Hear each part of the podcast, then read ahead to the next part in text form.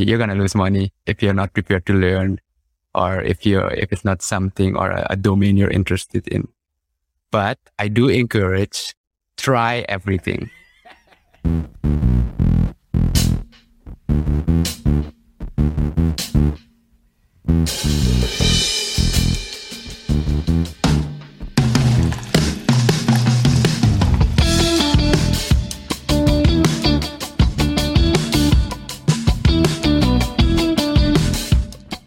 Good evening, good morning, good afternoon, wherever you are in the world. Welcome back to Social Confoes, and we are live again. It's been a week. I think we are finally getting things on schedule again. It's been a hectic week, and I myself have gone after editing all those episodes, getting things scheduled again. I went into another rabbit hole. So oh, okay, so that's so what happened. I think I, I think we have gonna have to upload it separately because it's uh, disconnected. But I think we'll, we'll upload it later. So tell me a little bit about Rabbit Hole. Yeah. So last week, so what happened last week? We were talking about the metaverse, we had NFT NYC. So lots of things happening in that world. And then you had announcement from like uh, Gary Vee's Discord uh, sharing stuff on Immutable X. So Immutable X is another layer blockchain to solve Ethereum's gas problems and to make NFTs more accessible, tradable especially in the gaming space. So I'm not sure if they're going to do something with that later. And I kind of got multiple sources of validation for that to look into it. So I, am in this Telegram group as well, and they were looking at it from a trading perspective because it got listed on FTX. Uh, it got listed on CoinList. So they had the private sales already and people got airdrop coins. So from playing games, kind of like Splinterlands, but in this case, it was Gods Unchained. And it's also a card game if you're familiar with Hearthstone. So it's very, very similar to that. And yeah, uh, very interesting in how they did it. So they have a campaign going on now. So that's what I was doing research on. So getting in early gives you advantage of future airdrops later. And speaking of airdrops, there's one I want to announce a bit later that actually happened today or this morning. So wait for that one. For people that are watching live, for people who are listening to the recording, can you quickly elaborate on what airdrops are? Yeah, so generally in the, I guess the NFT crypto space, airdrop are, are often referred to as if you hold a certain amount of token, uh, a token is an asset on a, a blockchain or a crypto. So something like Ethereum, something like holding an NFT, like a domain name or something very simpler. Or if you have, have interacted with certain games, etc. And all those transactions are recorded on a blockchain. So what an airdrop entails is the developers take a snapshot, a snapshot being a, a moment in time of all those interactions. So all those addresses are people that have interacted or have held onto that specific token and they reward them with either it could be an NFT. So you automatically get that added to your wallet, for example. So if you're talking about NFTs, Gary Vee had a few. So if you hold a VeeFriend, they randomly airdrop a certain amount of NFTs to certain people. So when they open their wallet, they suddenly see another NFT in there for from another project or from the same project. Or have you, have you gotten an NFT drop to your address already? Airdrop, you mean from? Yeah, airdrop. Yeah. Yes, actually, I have, uh, and this was for the Impact Theory Founders Key. So yeah, so the early backers were that key, the people who minted first. So the legendary keys got rewarded an heroic key as a reward for going early and believing in the project. So that was the reward. So they got a free heroic added to their purchase and that got airdropped last week to all the early buyers. Yeah. Okay. Interesting. I got airdropped Steph Curry limited edition NFT for holding a certain amount of cool cats. I was one of around 17,000 people that got dropped one, actually. And so it's it's interesting, but I think like early on when we got into the space, and I'm talking about maybe three, four years ago, airdrops were also used for ICOs, like initial coin offerings that one company wanted to get listed and what listed. Because I think that's something that I do want to elaborate on a little bit as well, because I feel you mentioned the part of investing. And I think one of the biggest worries is like for people that are a little bit, yeah, bearish on, on the market, it's like at a certain point, it can go continuously go up. So these are things that, that, that people are really worried about. Yeah, especially now with the market being at an all time high. Like yeah. everything is I think Bitcoin is almost 70,000 now. Ethereum is almost 5,000. So it, it is so the time. It's, it's, it's what's the worrisome part about it is at a certain point, the crypto prices are going to plummet. And we're not sure how much they're going to plummet. Like, a plummet could be like it drops 20% three times straight. A plummet could be for some cryptocurrencies, for some cards, it can really drop like to 20% of its of its all-time high or 10% of its all-time high or even 5% of its all-time high. He was 99% I have some of yeah but like the, the like but those are high risk. Like those are the meme coins and those kind of things.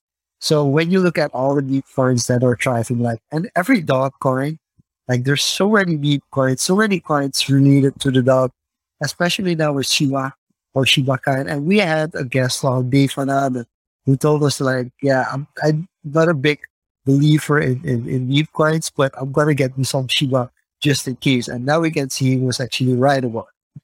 So uh, what I do worry about a little bit is the amount of coins in circulation, tokens in circulation. And when that inevitable kind of drop comes, what happens then? Like how, how hurt are people going to be once we kind of like have this full bear market where everything just continuously goes down? So I, I think it's a good idea to look at history for this because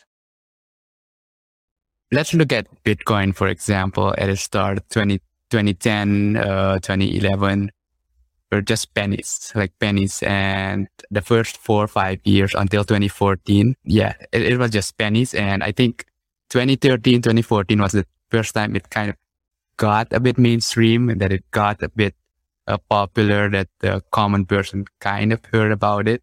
And that was around the same time I heard about it. So in 2013, 2014, you had the, the first all time high that was noticeable. So Bitcoin went for like 10, between 10 to 15 dollars to around 700 700 between 700 to 800 and the year following that in 2014 it plummeted like at least 60% so it went back for to 320 something. And and the mi- next big run happened in 2017 so as you pull up the chart you can see how it progressed over the years. So you said see that little peak there now. That's 2017 at 20,000 almost. It looks quite insignificant now compared to uh, fast forward four years now. We're in 2021.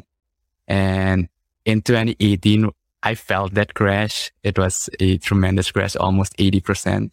It went from 20,000 to, I think, 3,000, around 3,000. So because a lot of people, especially retail investors, kind of the regular Joe investors like you and I kind of got in at that all time high.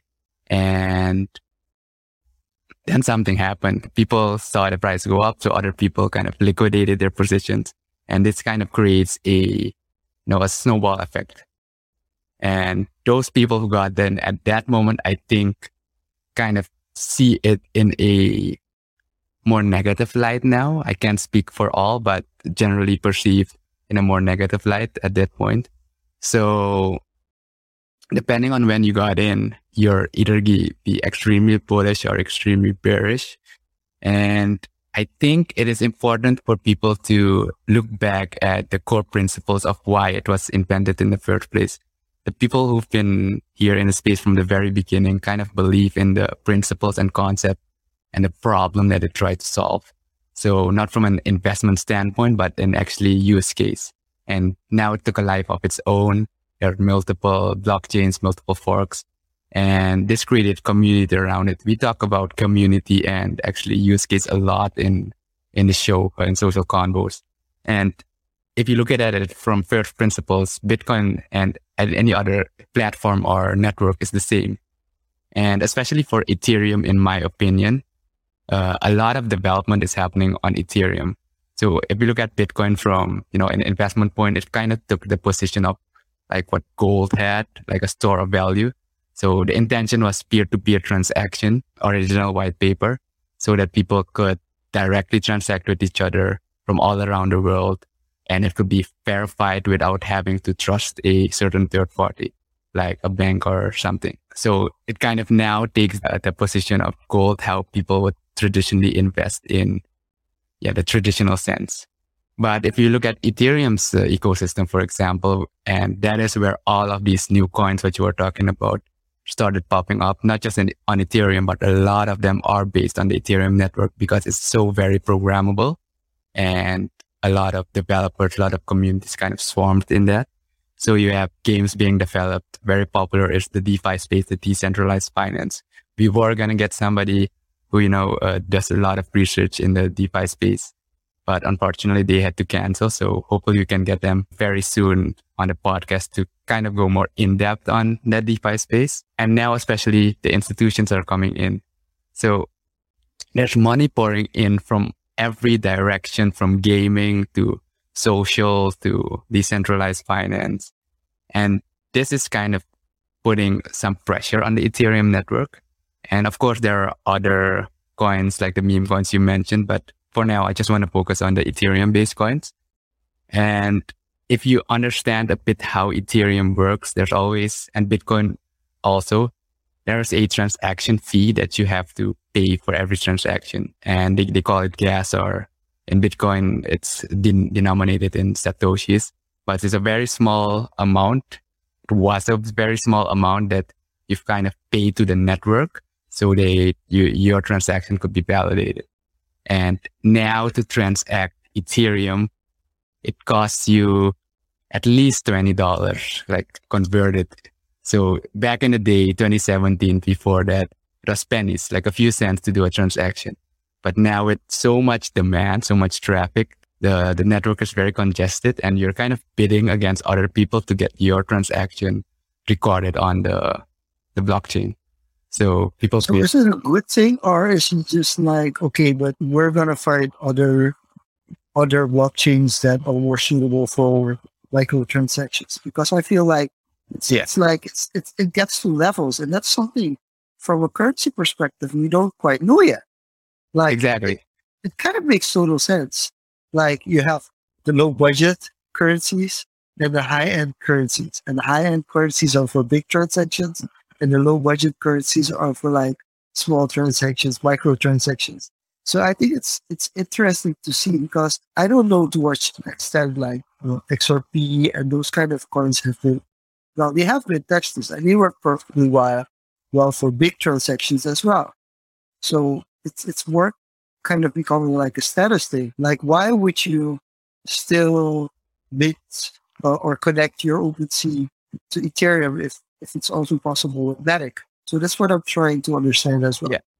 So I, am going to try to explain this like from my view uh, a bit and the the understanding. I, have gone through some le- level rabbit holes to understand the layer two a bit more.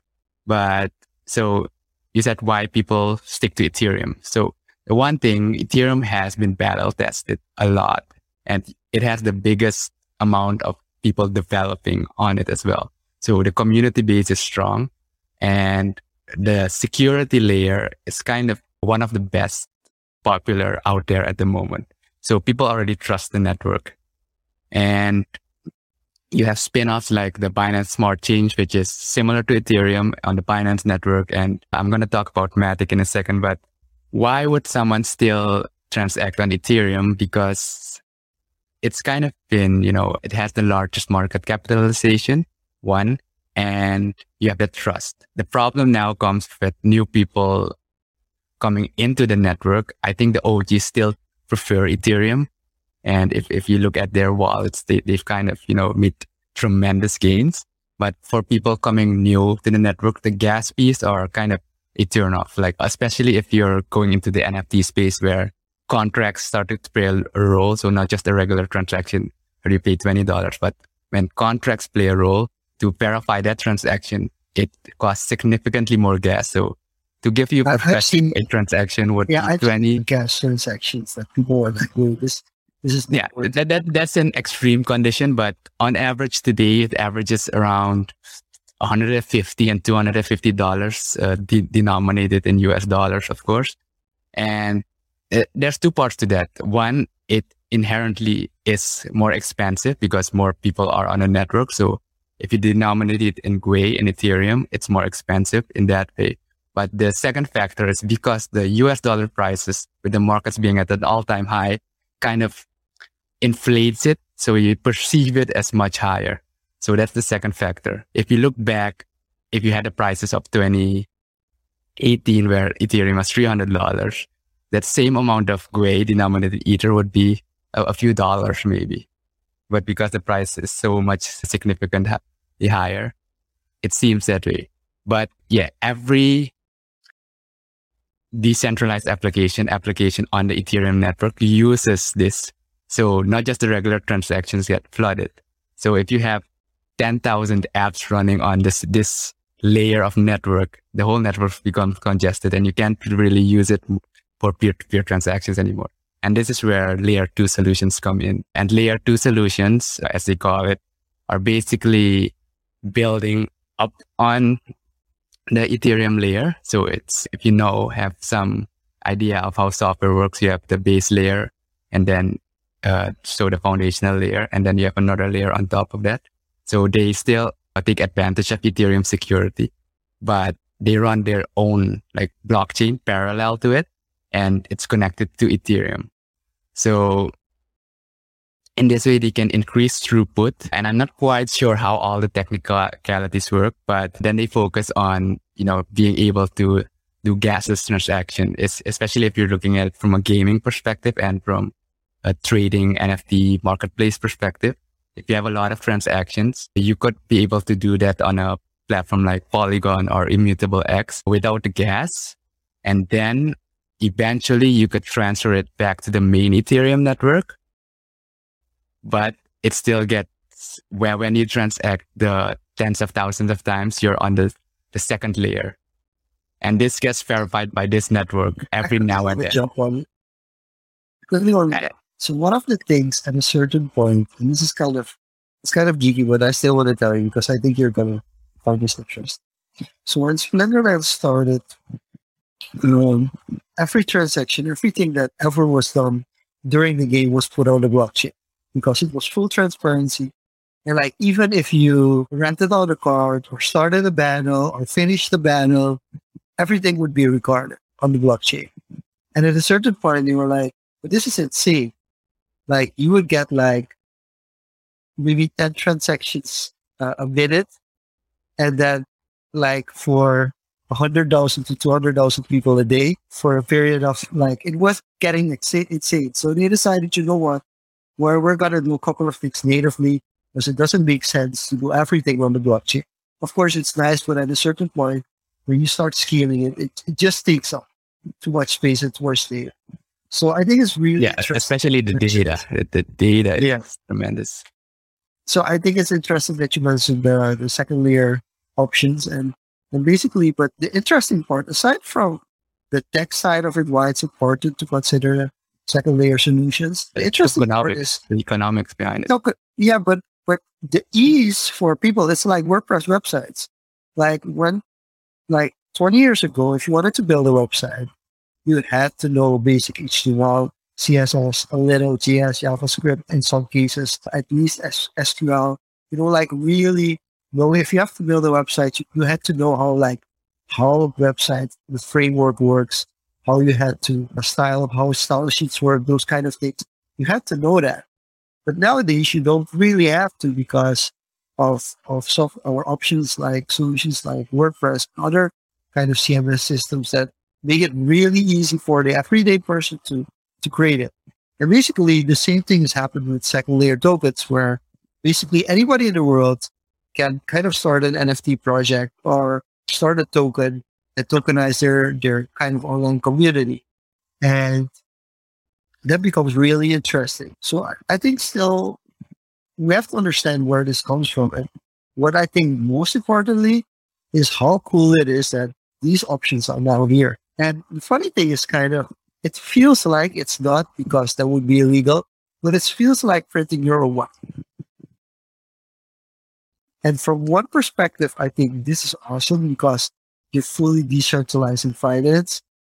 On the other side, there are, I mean, what, I mean, we're getting battle tested here, what it looks like where you don't have regulation. So I think that's, that's something Yeah, that I, I, I think you bring a, a, a valid point there, like printing your own money. And I think we, we, we should zoom in on that a bit. And tap Devin is commenting on Facebook. So Devin, welcome to the stream. Yeah, that, that part about printing your own money, but not just printing your own money, because if you understand the core concept of how money is created and everything through regulations and central banks, it's also a, value, a perceived value that's given to that, that you would be able to buy a loaf of bread for two dollars or something. And and the same can be said for these tokens. And from another perspective, what happened in 2017, 2018 during the ICO boom, how you could see that as well if you would draw parallels with the traditional way business and finance work is uh, the, the ICO was basically a way to buy in early into a company like venture capital or, you know, buying stocks in a company. So it's kind of not that far off from the traditional investing where people invest and we've had this conversation with uh, Startup Viable, for example, where, you know, one in 20 investments from angel investors are like huge successes and the other 19 are like go to zero, go to 99% fail or the company gets liquidated or whatever. So it is still very similar to how these projects, let's call them projects and companies, because they are projects and companies behind certain blockchains and coins. It's very similar in that sense and it's just wrapped in another package. And speaking of wrapping, if, if we talk about layer two solution, it's a term we'll come across too often, like wrapping tokens. And this is another entry point on layer two. So this interoperability between, say, you want to use your Bitcoin on Ethereum, but then you'd have to, uh, to convert it to Ethereum. But wrapping tokens me- basically means so you'll see wrapped Ether, wrapped Bitcoin. Is you wrap the Bitcoin through a custodial, like a third party contract. And basically it represents the Bitcoin on that other blockchain. And then you can use that as a, as collateral or as, as an asset on that chain, but you still own the Bitcoin in its original state. So if you look at the decentralized finance, a lot of people kind of invest in this way to get, you know, a yields, a return on by staking, kind of like how you would save Yeah. at a stock or a bank, etc.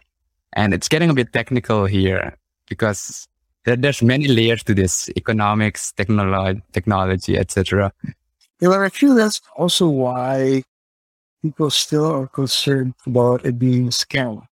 Because basically the stages that we're going through right now with blockchain technology is like early ages of the banks trying to figure out how these things work. And like you kind of it's always funny because they always say like the winner writes history. And it's kind of like Yeah. we're like and then there, there becomes its villain. yeah, so so like it's, it's interesting that you we kind of mentioned the, the, the earlier podcast that we had sort of Diablo, where it was like what it it's where we actually succeeds and what were the other nineteen. And I think that's also I mean you can see like your research. This is not financial advice. But when when people start getting formal and really just jump into projects which are at a all time high, that's when I'm most worried. So because the market goes up and down, like it's it's never continuously up, and I think that's for me kind of like I'm, I'm afraid that people they're always every time somebody wins, like the idea behind the blockchain is that it's that there's enough for everyone. Like it isn't like some people win and others lose. It's the idea. What's what's the word for it? Zero sum game or a positive sum game. No, but like actually, it's it's abundance. That's that's the way. That's mm-hmm. the way it's it's being taught because and that's kind of what's happening with like real life fiat as well. Like it's like it's never the government saying like we're gonna stop printing money and we're work gonna work at paying our debt. It's always like creating yeah. more money. Let, us talk about that fiat part uh, a bit. So if, if you look at the data and I, I, had this question a lot over the past years before I really went all, all you know, all in into researching how money works, etc. And you hear these countries have debt, you know, uh, Suriname has a debt of so, so much million to the, the, the US or to China. But even China, even the US has debt to China and China has debt to the US. So then you think, who do we owe debt to? And it's kind of like how the whole economy is, is, is set up. It's kind of inflationary. There is, there keeps getting more money into circulation. And to bring this into perspective, in the last 18, 18 to 20 months since the pandemic started, where everything plummeted, you know, stock prices went down in March 2020, 60% down or, or 40% down. No one was working. People were, uh, especially in the States, were getting stimulus checks, you know. And in these past 18 to 20 months, there has been, I think, 30 to 35% of all US dollar in existence has been created or printed by the Federal Reserve in the past 18 to 20 months. 30 to 35%. It's one third of the total supply in the world. In just that, if just, just imagine that for a second. So we're just not fixing the problem. The governments are not fixing the problem. I think that's that's one of the things that that that's why people should be more interested in, in, in understanding how blockchain works, blockchain technology works and how, how cryptocurrencies work. But the fear is that the kind of whole point that that this technology and decentralized finance is trying to address and trying to find a solution to, it's it's kind of slowly going the same way, where maybe the price of Ethereum and Bitcoin will go up, but also things that you can buy with it, like online, can really buy with it, are also going to go up. And it's it's like if you would buy a house in the US in the 70s, or even in Suriname, if you buy a house in the 70s and you're buying the same house now, it's like it's a huge difference in how much it's it, it's going to cost, and like rent and all kind of everything that you consume. It's kind of this constantly like we, especially in Suriname, kind of the devaluation of the of dollar. Of course, we got it even worse because kind of yeah, we're double just, double inflation. You feel double inflation. But aside from that, there's actually already inflation with the US dollar. So it's like you're getting poorer and poorer and poorer if you're not investing, and which is not. First of all, it's not fair because basically you're telling to everybody that's that finds investing tricky that if you don't invest, good luck to you because you're only going to be in the rat race forever and ever. So that's the first issue that I have. And then the second issue that I have is even if these people get into in, into in those phases, mm. you already also are at a disadvantage because of the internet connection, because of access to finance in general. So it's it's yeah, sorry for me, it's it's tricky. I, I don't I don't like it at all. Because I, I feel I, we're running circles here.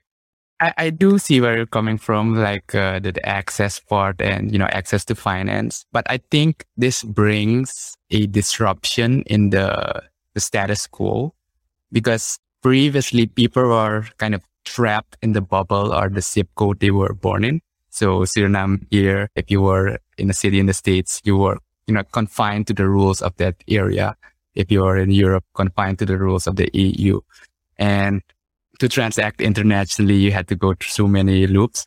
But I think the disruption that the, the boom in blockchain and Bitcoin has brought is aside from getting that initial access, it has made people more conscious and aware for seeking alternatives and kind of circumventing the traditional means where they were like heavily limited by local, let's say regulations or restrictions.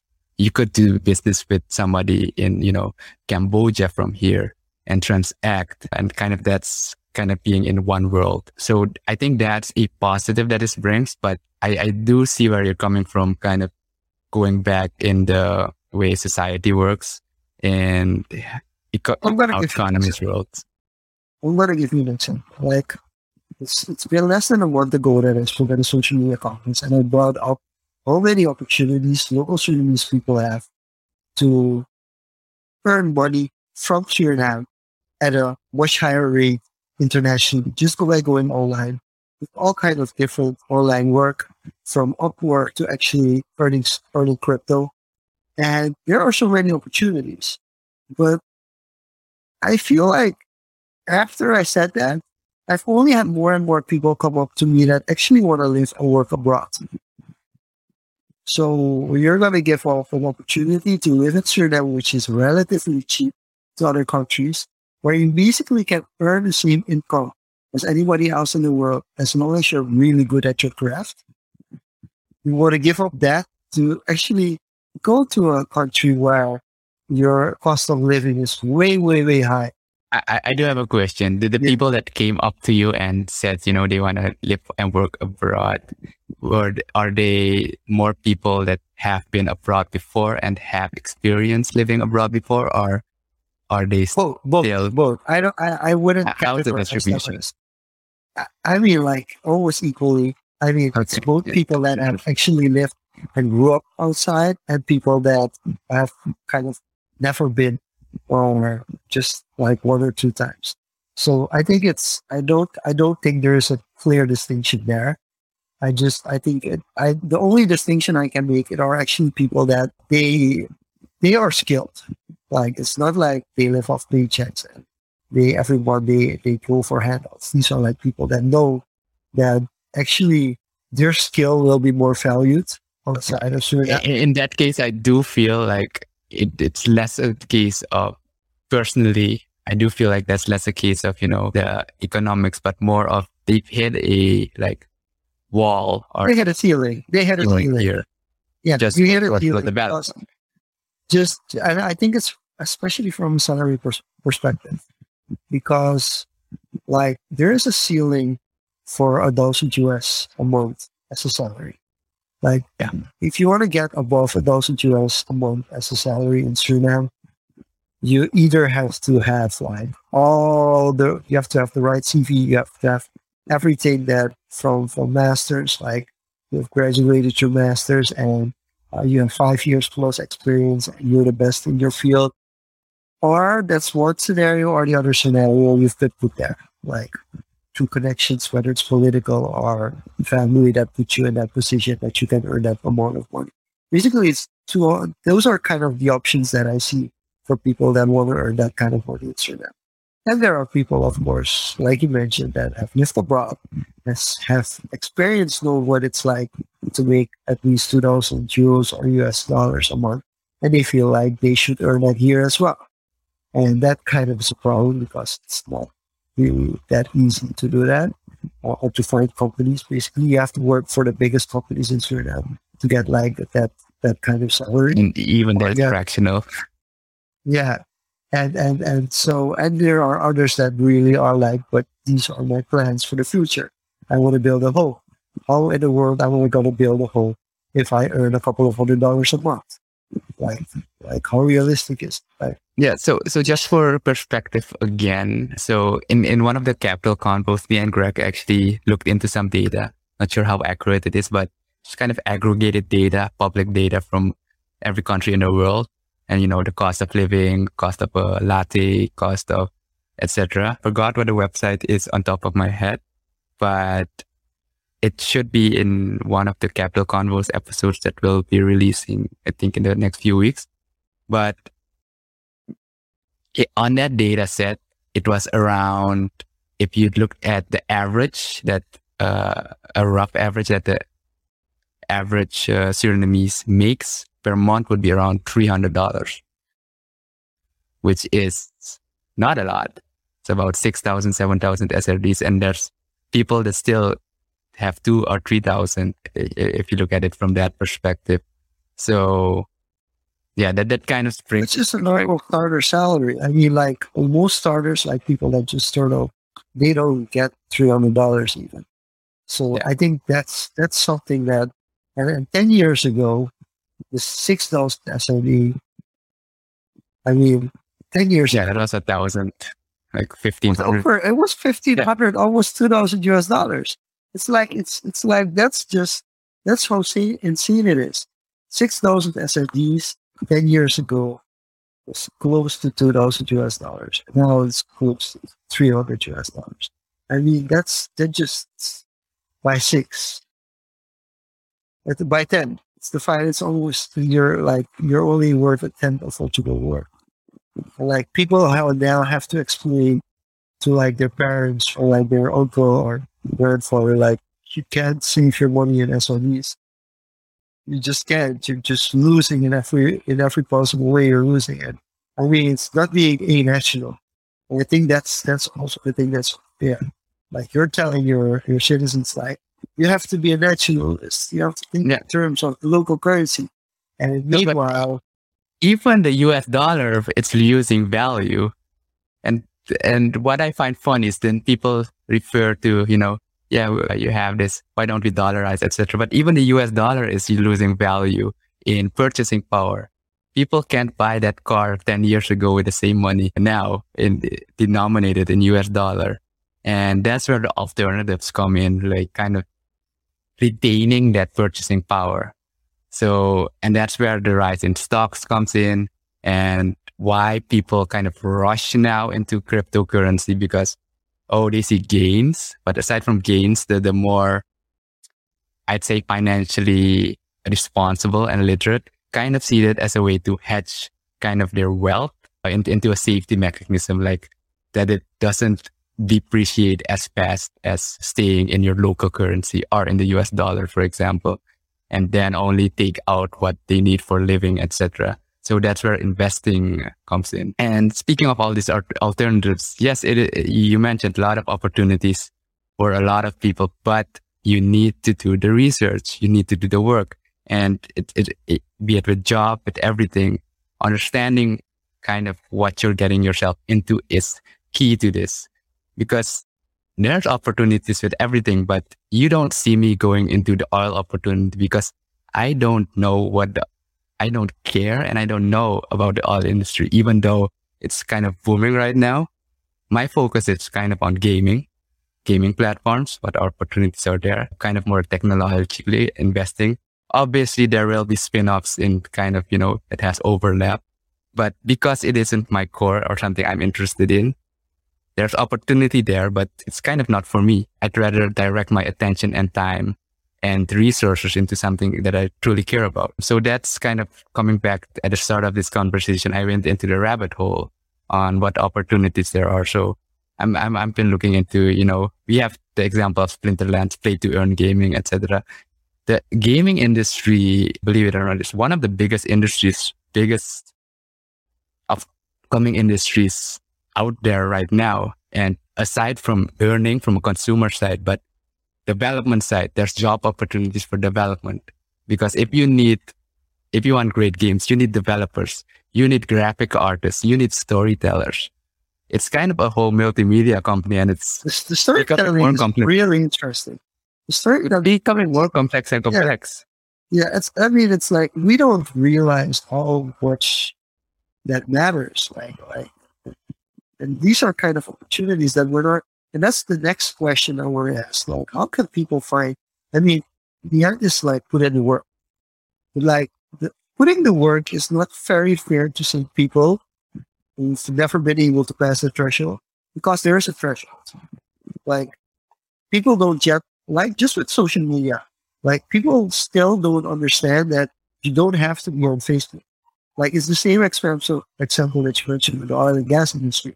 You don't have to be. Everybody's like, oil and gas, oil and gas. You have to because you're always going to lose from people who have been in the oil and gas industry for longer and have more experience and have been through certain uh, situations before. Well, unless you're really talented and really hardworking, might be like the unicorn. Yeah, you, you, it will take time to get to that level as well. Yeah. There will be a lucky break every now and then. There will be some unicorns, but like thinking like that's going to be me, no, it's going to be like five companies that, like local growth companies that make it. Yeah. 500, 10 others that don't. So from that perspective, also, I think people still are not aware that you shouldn't only be on Facebook. Like, of course, it's the best place to start. It's the easiest way to get exposure because your family and friends are there. It's the biggest platform. And that's one thing. But like on the other side, maybe like the people you know on Facebook don't share the similar interests that you have. But on other platforms, they do. And all of a sudden you start realizing like, wait a minute. For crypto, for instance, I mean, I can talk on it on Facebook, but why I don't talk is because Twitter. No interaction. Twitter is a much better. No, I actually, I actually get more interaction on Facebook than I would get on Twitter. But still, I feel like there are too many people on Facebook that are not interested in, in crypto. So let's do that on Twitter. Because on Twitter is actually, and even on Twitter, you get rewarded for it. So, and, and that's another thing people don't realize yet how horrible monetization comes. And it's kind of always been that for YouTube as well. Like a lot of people ask me, like, how can I make money on the internet? And it's always thinking of Facebook and YouTube. It's always kind of those. It's like, how can I make money? And then when they find out, like, you need a thousand subscribers and 4,000 watch hours, kind of the conversation kind of slowly dies off. It's like nobody has ever told me, like, okay, I know that's the deal breaker. I will be able to make it. But you can kind of look at the conversation, how it's going after you mention, like, sorry, but you need a thousand subscribers and 4,000 hours of watch time. And at the point that you realize how hard it is to get to those thousand subscribers and 4,000 hours of watch, watch time, and people are looking like a Mr. Beast and kind of people that have millions of subscribers, but they're not realizing how much effort they're wet into to that. Because if you put effort to get to 10,000 subscribers, you know how insane amount of work you had to put in to get a million. And there are some exceptions, like for instance, if your brother already has a million subscribers, and he says, my younger brother's also. Yeah. But I will. forget, no, but don't forget that if Diego has a million subscribers and he kind of shouts me out and I get a hundred thousand subscribers in two days, I still have to put out content that people are willing to watch because there are a lot of hundred thousand uh, subscriber YouTube pages, YouTube channels that when they post a video, it doesn't even get a thousand views. So I mean, the, the, the idea that things come easy, that's always the case. And then I think what's interesting is that people don't are not really aware. If they're not aware about it in social media, they're also not aware about it that how the how the blockchain and the DeFi world is kind of developing now where you can just, if you have something you're really interested in, you're going to find it on the blockchain. You're going to find a community. And if you commit to that community, that community is going to help you grow and you're going to build together and going to grow together. But you first have to put in the work to find it. And I think we're not really already understanding the opportunities. I mean, I look at a question that Devin asked that we haven't pulled up is it possible to make our own blockchain or token maybe parallel to Ethereum? It's it's been in the works now for I think two two months. Two months ago, we really seriously started considering bringing out a token, a Surinamese token, not necessarily just a token for Sudan, but a token that you can actually pay with. But also, I think the biggest thing for me, or where we're still in discussion about it, is I don't want to have it listed on exchanges. I just want a token that people can actually exchange for goods or services as like Oh, or real more like yeah more farther like kind of like it, it being a commodity instead of being one. I don't want it to be a currency. I want it to be able to be exchanged for goods. And basically that's the idea behind it. But that, that therein lies the gap then adoption and acceptance and having that perceived value and, you know, accepting it as a unit or asset. So there, there's there's two reasons what fully buying into it myself. The first reason being once it gets listed, we could see a big dump. Usually that's that is the case. So Uh, I, I mean, right. if it's built up to big and like the coin's like worth five hundred dollars per coin, and it gets listed, and he, everybody immediately starts talking the coin because they're like, "Wow, I'm rich." Oh, so that's one worry, and I think the the second worry for me would it becomes a currency. Like I, I, I still I'm not sure if I want it to be a currency, but if I don't make it a currency, if you seem like it's not exchangeable or exchanges, But ha- it should have that fungibility. yeah, because otherwise it gets into Netherlands Street, you know. So Yeah. that's also like, so so so, and then that Rajiv asked the question: Is the stablecoin a solution? No, because the stablecoin again, once again, represents like this this stable entity. Yeah, Um, back to the US dollar. So it kind of follows that value and you assume there is liquidity for it. Kind of going back to the traditional example, you'd assume that the, you know, the local currency, the US dollar and or the SRD is backed by a vault of gold in the bank. So that's how you you could see the stablecoin. and That it represents everything. Yeah, I think it's interesting. So Hive has its own stablecoin, well, Hive Backed Dollar, which is HBD, and they have like a full mechanism to make sure that it stays around one dollar. But even there, it's sometimes something extreme happens and it jumps to two dollars. Like those kind of things happen. And That's systems for you. People will try to Yeah. wheel. so people gotta gotta try to break the system. So I think that's one of the main concerns because if we do something like this is also something that I have to accept. Like you want to do it for for your country, like we want to do it for sure, but once you realize that your own like local community doesn't believe in it, but actually people all around the world do, at a certain point you're going to try to understand like, or I just going to be a martyr for my own community, like local community where I live, or a I got to accept the fact that there might be a similar sized population all across the globe that believes and wants to, wants to invest in you as well. Like at a certain point, you're just gonna have to make that, that decision. Like, what are you gonna do? from Nationalist, kind of chauvinistic perspective, and what are you gonna do from like where are you're really getting the support from? So that's I think is also a different uh, question. adding to that, it's this brings back that part of decentralization because if you're gonna localize, you're basically centralizing in a local cluster. And if you want to get the economy rolling, you need income or a sort from outside. I think that is the, you know, the the most practical way to get velocity of, you know, I, do I call it money currency here, within and that's and that's okay. So here's here's the other thing though. If you don't have a central bank in place, basically you can't take ownership or ownership of.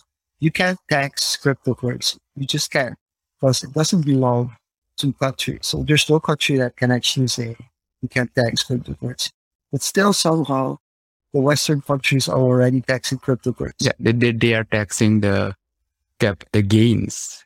Like in the US, it's like forty percent or something. Yeah, but 40%. I mean, like, here's the thing: you can't capture the gains as a as a country unless people cash out to, to fiat. Yeah, it, it's unrealized. So, I mean, that's that's one thing. So, I mean, like, as a country, you can't play something which is not for any way related to your country, and also your country has in no way supported or helped out the development of it. So I mean that's that's already where kind of the system breaks. Quickly to jump into to reduce cover. So I think can a stablecoin be unlisted? Diego? With this comes the question then it's unlisted, it's an unlisted stable coin. Where do you get the liquidity from?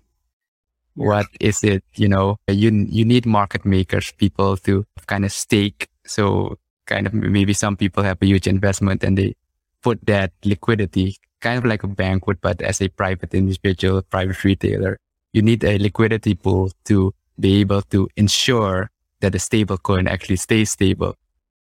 Because if it's if it becomes illiquid, you and you ca- kind of have this there's this thing called bank a bank rush. If you Google that, I think there's an example from the England in in the uh, a few hundred years ago. There was a bank rush, etc. So you'd get that situation where everybody would want to get their uh, money out, and due to illiquidity, the whole thing crashes again. There's a lot of mechanism here, so it is not as simple as that, and you have all these things you have to play with. But on the brighter side, coming back to you know the opportunities, and I, I spoke of the airdrops. We talked about the airdrops in the beginning. And if we combine that with the opportunities, I would encourage. Okay, so here's the thing: people often ask me, you know, I want to start investing. I want to get into crypto.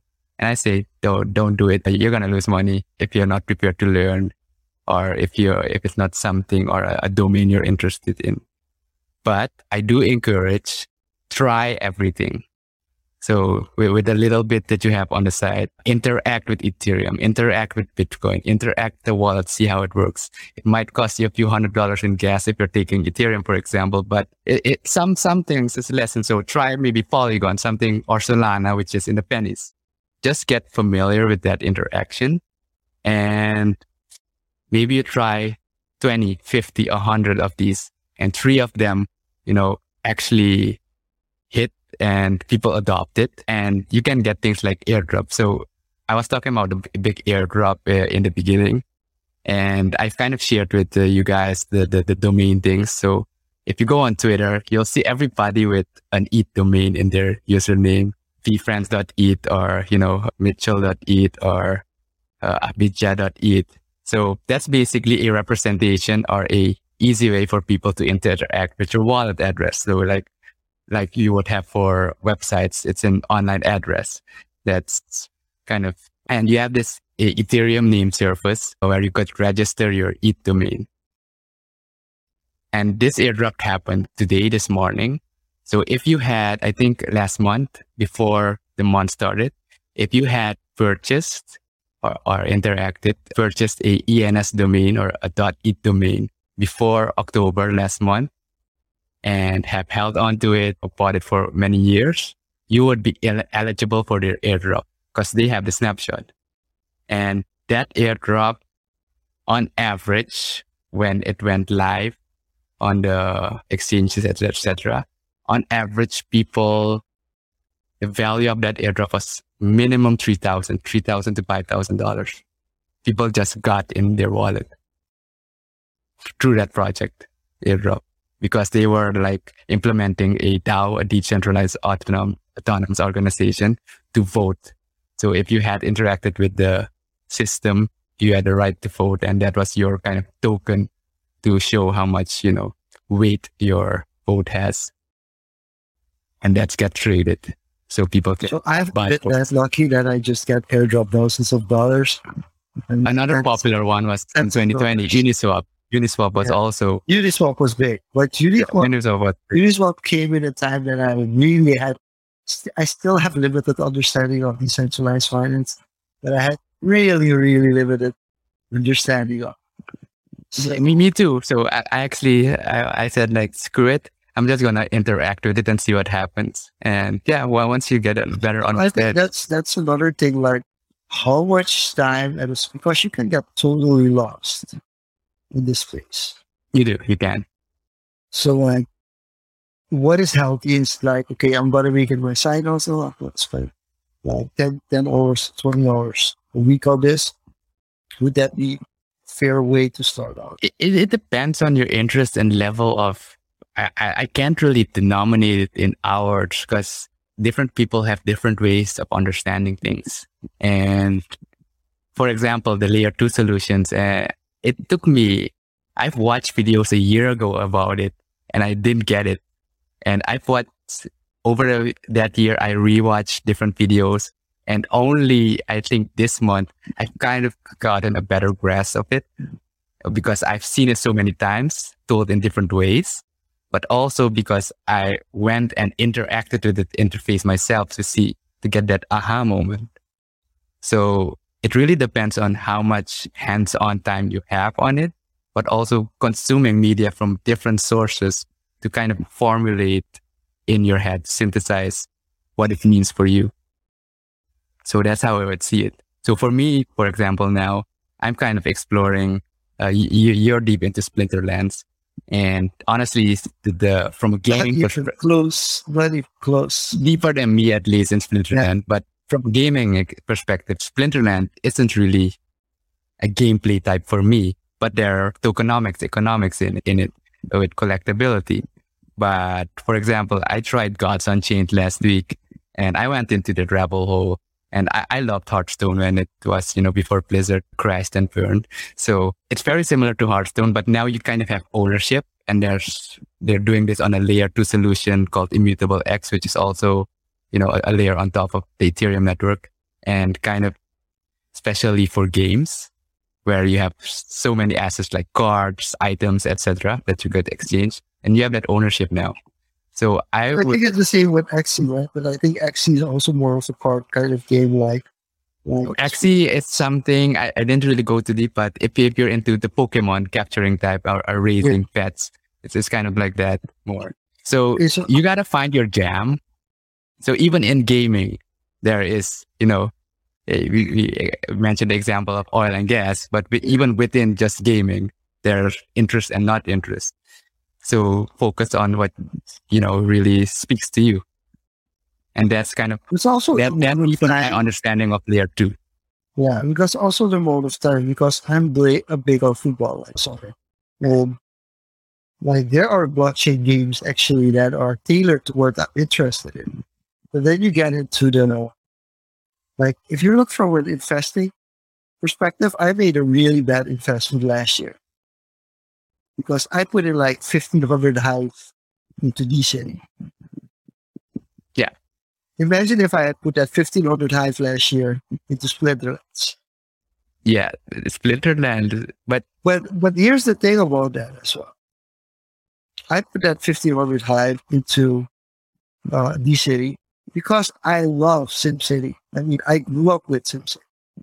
So for me, the the input, the things I thought about were for me far more interesting to jump into DCity than compared to, to Splinterlands.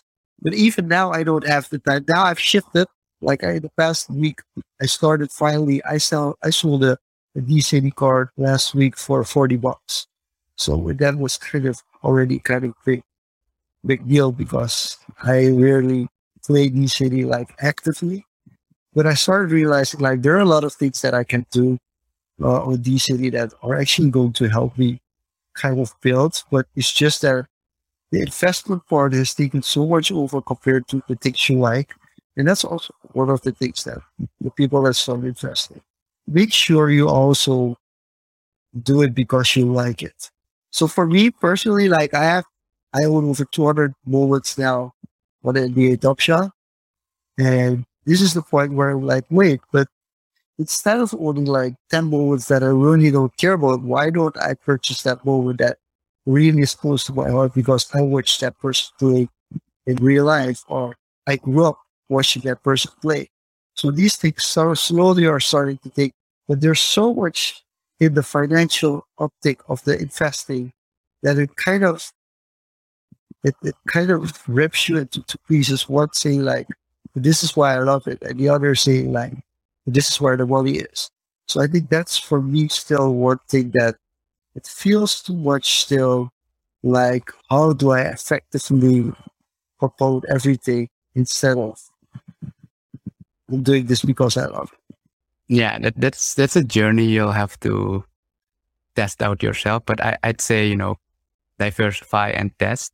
But definitely if, if something's not your cup of tea, especially if it's, you know, gaming side, tokenomics, don't, don't, don't go further into it because you're basically going to be digging your own grave. And as we said with the, the metaverse conversation, uh, the, the NFT, at the end of the day, assume that it can go, can result into nothing. Assume that it is an investment into a business, into a company, that it can go to nothing. And at the end of the day, you can still own a pretty cool JPEG. And that's something you'll like. We do it for the JPEG. We're doing for the JPEG. Heozin uh, on Twitch says Square Enix was thinking about getting into this space. So yeah, I, I, saw this announcement of Square Enix, and for those of you who don't know, Square Enix is one of the biggest game developers based in Japan eh, in the world. They make AAA titles like you know the Final Fantasy series, uh, Dragon Quest, Tomb Raider. So they are huge, and they did put an announcement like they are looking into blockchain technology in gaming, but I don't see big companies like this moving into the space as the indie developers are right now. I think it will still take at least a few five to 10 years before you see them fully integrated, especially with their existing IPs, intellectual properties. So what one way to look at it is like, oh, there is interest and now would be a time to prepare, to educate, to get familiar with the space for when these triple A companies enter the space completely and that you're ready. And you can look at how they, from a gaming perspective, game development and game creation perspective on how they do development, story writing, graphics, and look into, look into similar qualities. They, it might not be as polished as these companies with huge budgets, but look into the, you know, basic gameplay loops. And that's how you would be able to find similarities. And that's where you could find something you like and an investment opportunity. So that is how I would go about looking at, you know, gaming from that perspective. But yeah, I see you got something to pop up as we yes, we're kind of going going towards closing out. So have you have you actually? I, I did open the link you sent me, so I, I scrolled okay. down, but I didn't really read through it yet. So this is the coming week, right? I think. Yeah. So this is this this this Friday and, and Saturday. It's Hivefest. It's the sixth edition. So Hive has a yearly event. It used to be, of course, it used to be like a, a real life event. Like people would travel all over the world to meet up other people that are on the Hive ecosystem. And they, of course, talk about the developments of where everything is going. And the thing is awesome that I think what's cool is that it's kind of a metaverse kind of thing. It's also called Return to the Metaverse because they did last year. And the, the space they do it on is Altspace VR.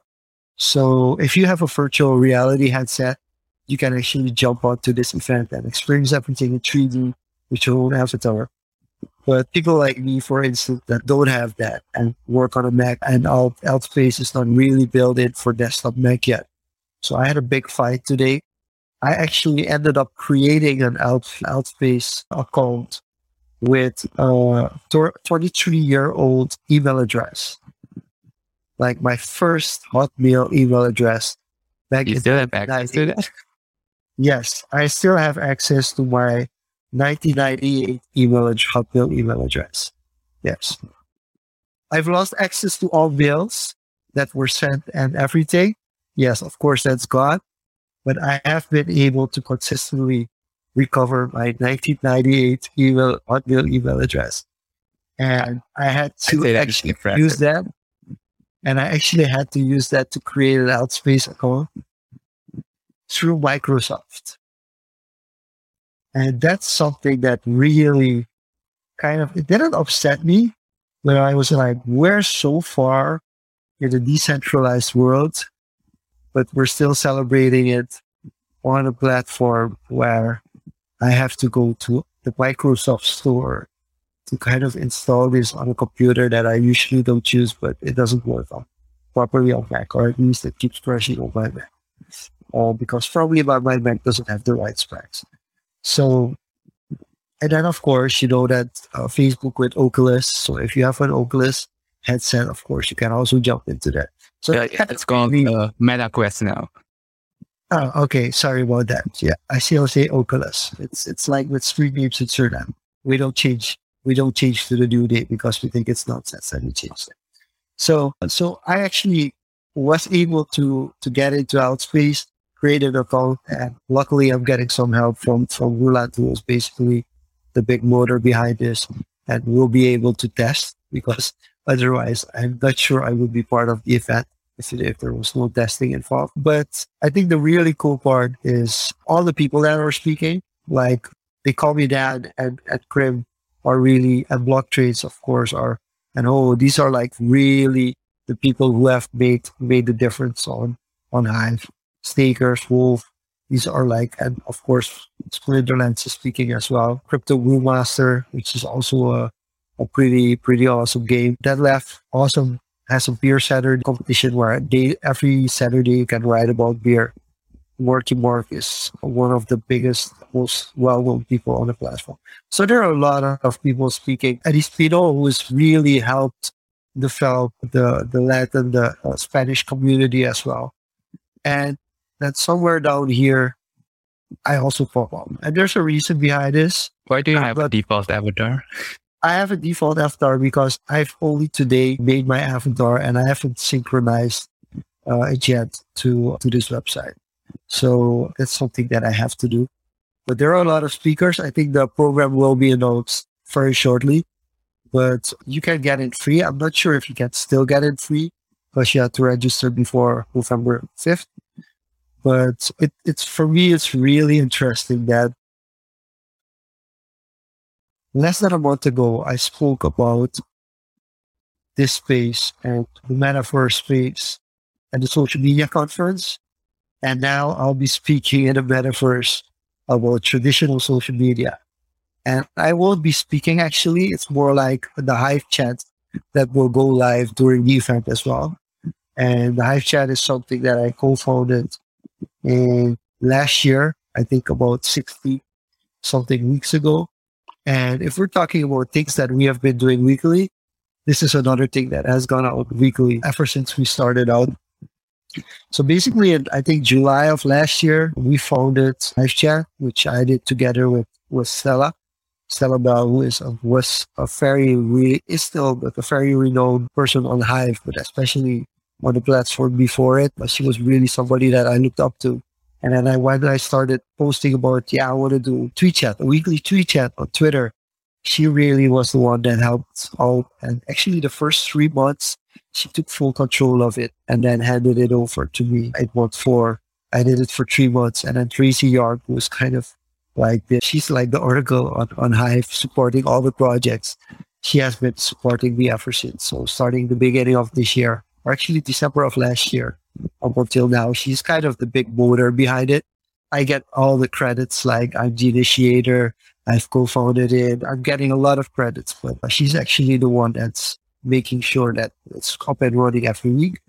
And so it's fun that traditional media is also getting a place kind of in, in the metaverse, in, in, the blockchain as well, uh, because it really have, have, have yeah, it helps the, the, the Twitter marketing and the Twitter marketing for Hive as well. And even though it's not as big as I want it to be, so I, am not sure if I'm going to put in one slide of roadmap as well, because I think most speakers, when they speak, they will give a roadmap on where it's going with development. And even though there's not that much to develop, like from a technical perspective, but I mean, there are so many opportunities how we can improve this and make it bigger. But I really have to step out of my, my comfort zone and I think one of the things that I'm also worried about is I do it voluntarily and I don't want it to become like a business because it will take away from kind of the concept and the idea why we're doing it. The fun. Yeah, definitely. So yeah, if you're on Hive, Hive Fest is around the corner. Join us for Hive Fest. I mean, it's gonna be awesome. All the all the people that I look up to will actually be be speaking. No, I'm, I'm definitely interested. I'm, I'm going to yeah. look it up. So link me up after this, definitely. Yeah. So basically, it's Hive Fest. Maybe we can put a banner uh, just for this once. Yeah, as you write in the banner. Yeah. So I, I think that is really cool. And yes, one month ago speaking, and a few months ago, you also had the the, the speaking engagement on, on an international field virtually, locally here, and now in the metaverse. So there's opportunities coming back to, you know, doing something you I like. Mean, I mean, most people don't notice it, but like I'm silently putting Suriname also kind of keeping them involved with with with it as well. because I think people really don't know a lot. So one of the interesting things about Hive Chat I really want to quickly jump into is that Hive Chat has gone, the hashtag Hive Chat has been trending before. Like it has been trending in Venezuela, for instance, not because of the Hive Chat that, actually we started, but the Hive Chat in, in Espanol, which is run by Victoria. And they run it out of basically all of the Latin uh, Spanish speaking countries. Also have people that, that host that Hive Chat because that's also one of the interesting things Final read. The, the idea about the Hive Chat is that somebody else hosts it every week. So we don't have like one person hosting it every week, but everybody on the blockchain, everybody in the Hive ecosystem has the opportunity to apply to host the Hive Chat and they can come up with their own five questions, ask those questions in the community. If you want to promote something within the community, you can do it there. If you want to just have feedback on your project or your dApp that you're doing, you gotta get that. You can get that there. So I think that's really one of the most beautiful things. And the best part is like the Spanish community said, like, give it to us. You're gonna do it on Tuesday. We're gonna do it on Thursday. And they've actually been uh, trending topic on Twitter in Venezuela multiple times. So that's pretty cool as well. So what I've managed awesome. to do quickly, as I'm going to quickly share my screen again, what I've managed to do is find a way to kind of get everybody involved. So as you can see with the announcement tweet, this was last week's announcement tweet. What we try to do is kind of put in every every country in the world. We want to be everybody in the world. We want to be able to to get to join it. And what happens is, like for instance, this was a a Hive chat that was at 8, 8 p.m. Greenwich Mean Time or UTC Universal Time. So that's already a problem because if you look, if you're looking at this, you're to see like that India, people in India and in the Philippines, but also if you're joining it from Australia or New Zealand, it's early in the morning and you won't be able to join in. So I think that's one of the biggest challenges that we've had finding a time space that everybody can actually participate in it as well. But if you know, look closely at the tweet, you will see that the Surinamese flag is in there. Kind yeah, of, that's kind of a like, yeah. Yeah. So that's kind of like a, a, a, token of appreciation and kind of like little branding thing that people can see like. And then these, these, these flags are chosen on, on kind of purpose. There's a quite big Nigerian community and we've had somebody from Nigeria as well who has been a Hive chat host. Uh, there's also big Indian, uh, Bangladesh community.